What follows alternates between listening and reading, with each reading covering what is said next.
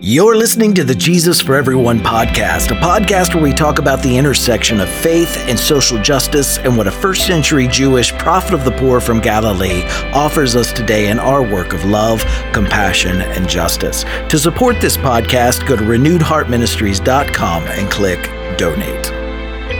In Jesus' vision for human community in the Synoptic Gospels and the book of Acts, we take responsibility for taking care of one another, not to establish dependency, uh, but because we are already dependent on one another. Hi, everyone. Welcome to this week's episode of the Jesus for Everyone podcast. My name is Herb Montgomery, and this is episode 378. Our title this week is A Community of Dependence and Connectedness, and our reading is from the Gospel of Mark, Mark 6, 1 through 13. Jesus left there and went to his hometown, accompanied by his disciples. When the Sabbath came, he began to teach in the synagogue, and many who heard him were amazed. Where did this this man get these things? They asked. What's this wisdom that has been given him? What are these remarkable miracles he is performing? Isn't this uh, the carpenter? Isn't this Mary's son and the brother of James, Joseph, Judas, and Simon? Aren't his sisters here with us? And they took offense at him. Jesus said to them, A prophet is not without honor except in his own town and among his relatives and in his own home. He cannot do any miracles there except lay his hands on a few sick people and heal them. He was amazed at their lack of faith. Then Jesus went around teaching from village to village, calling the twelve to him, and he began to send them out two by two and gave them authority over impure spirits.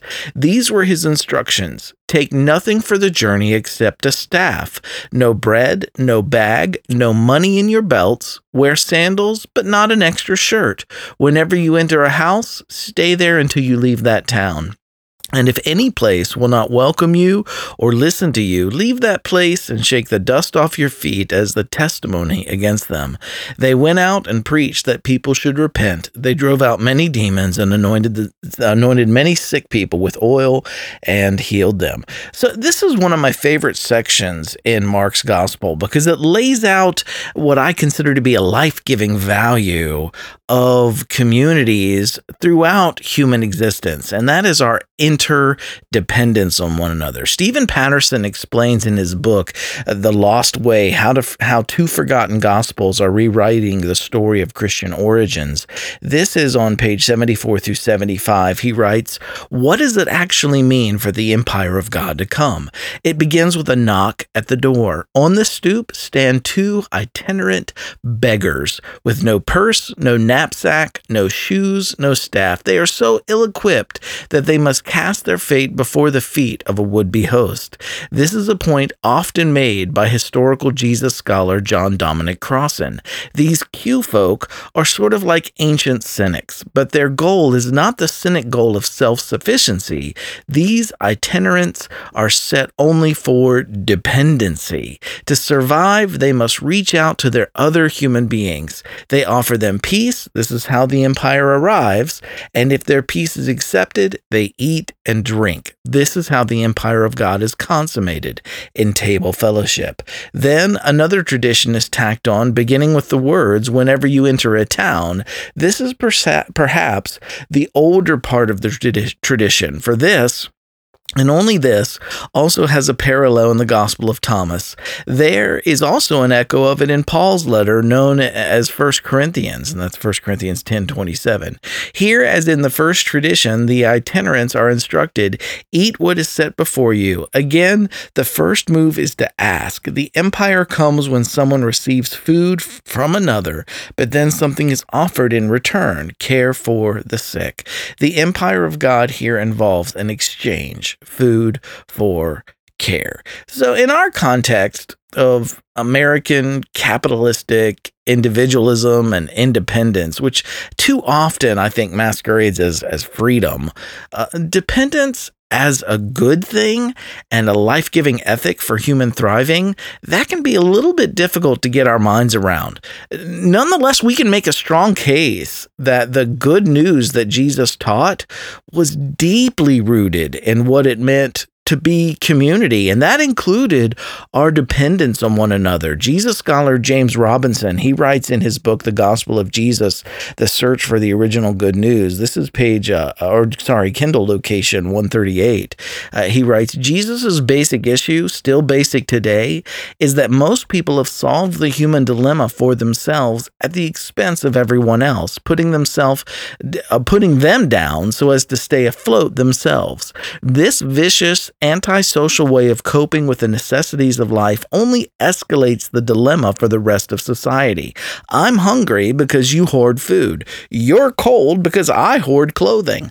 Our dilemma is that we all hoard supplies in our backpacks and put our trust in our wallets. Such security, quote unquote, should be replaced by God reigning, which means both what I trust God to do, that is, activate you to share food with me, and what I hear God telling me to do, which is to share clothes with you, we should not carry money while bypassing the poor or wear a backpack with extra clothes and food while ignoring the cold and hungry lying in the gutter.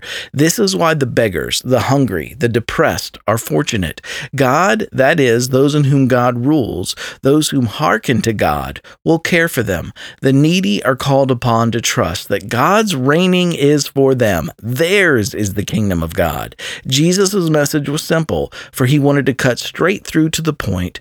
Trust God to look out for you by providing people who will care for you and listen to him when he calls on you to provide for them. So the Jesus of the Synoptic Gospels called his listeners and followers back to a practice of mutual dependence. He called them to, to let go of their hoarded resources and, and to be the ones that that God sends to help those who don't have enough for today. He invited them to trust that if if a crisis should arise in the future for us, that we should not trust in our once hoarded resources, but in those that we fostered community with alongside. We should trust that they'll be there for us. We don't gain the ability to sleep at night because we've hoarded enough wealth. We gain the ability to sleep at night because no matter what the future holds, we're not facing it alone. As a community, we have each other. And many years ago, I remember a very wealthy person asked a question at a seminar that I was conducting, and they asked, Does this mean that we should all just sell our retirement accounts and give it all away? And that's a great question because we're dealing with the application. How do we apply this in a real world? Well, my response was no. As long as we're living in a society that so highly prioritizes independence and isolated individualism, even from for the elderly, then require retirement accounts are vital, they're required. But what can we do then? Well, we can take steps to foster community, rejecting the Kool Aid, so to speak, of individualism, and work towards shaping a society where our dependence is recognized and it's celebrated, a community that makes retirement accounts actually obsolete. Once that happens, then we can sell them and give them away. At that point, people will no longer need such large retirement accounts because we will all take care of the aged that are among us. Social Security, done correctly, I think is a good thing. And we should be seeking to create a society where our elderly can thrive and not just barely survive. Now, in Paul's ministry, I want to back up just a little bit. A different principle entered the early church. In 1 Corinthians 9, 1 through 6, verse 12, we read, Am I not free? Am I not an apostle? Have I not seen Jesus our Lord? Are you not the result of my work in the Lord? Even though I may not be an apostle to others, surely I am to you, for you are the seal of my apostleship in the Lord. This is my desire to those who sit in judgment on me.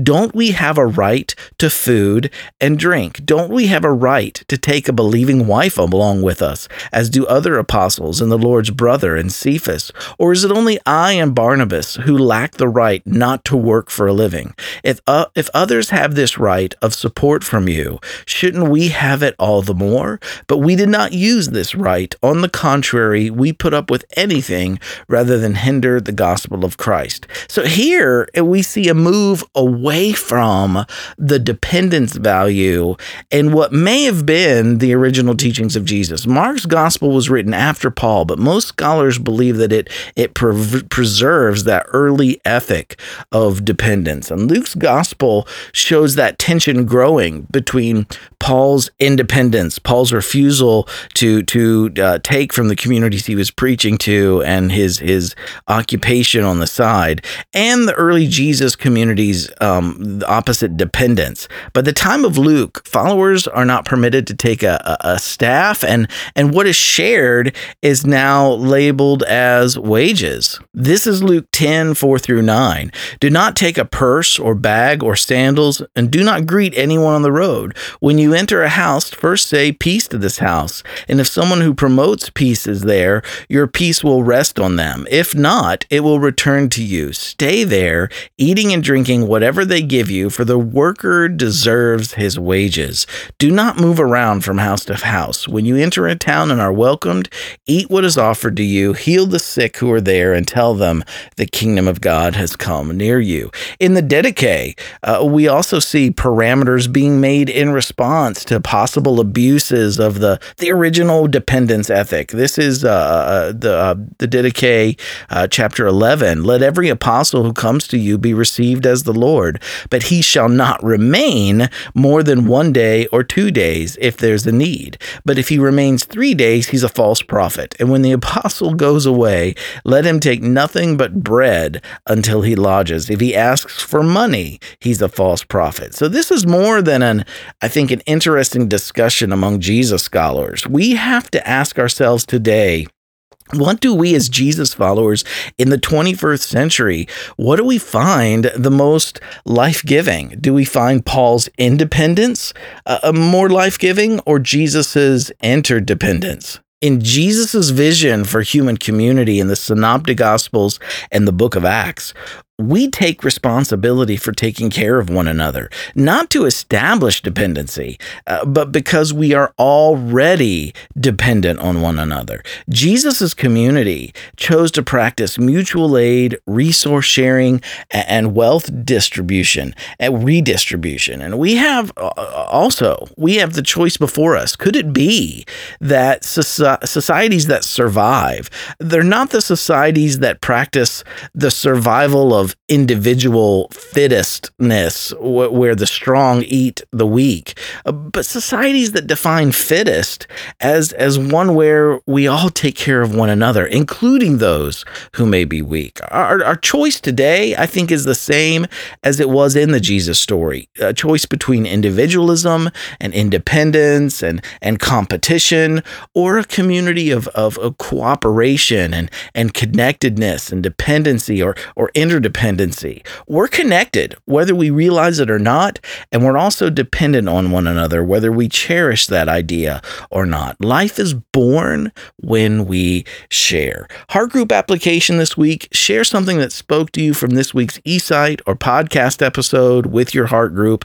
Number two, can you share some ways that you experience our, our dependence on one another and how can we support and care for each other in that interdependency? And discuss that with your group. And then number three, what can you do this week, big or small, to continue setting in motion the work of shaping our world into a safe, compassionate, just home for everyone? Thanks for checking in with us today, right where you are. Keep living in love, choosing compassion, taking action, and working towards justice. I love each one of you dearly. I'll see you next week.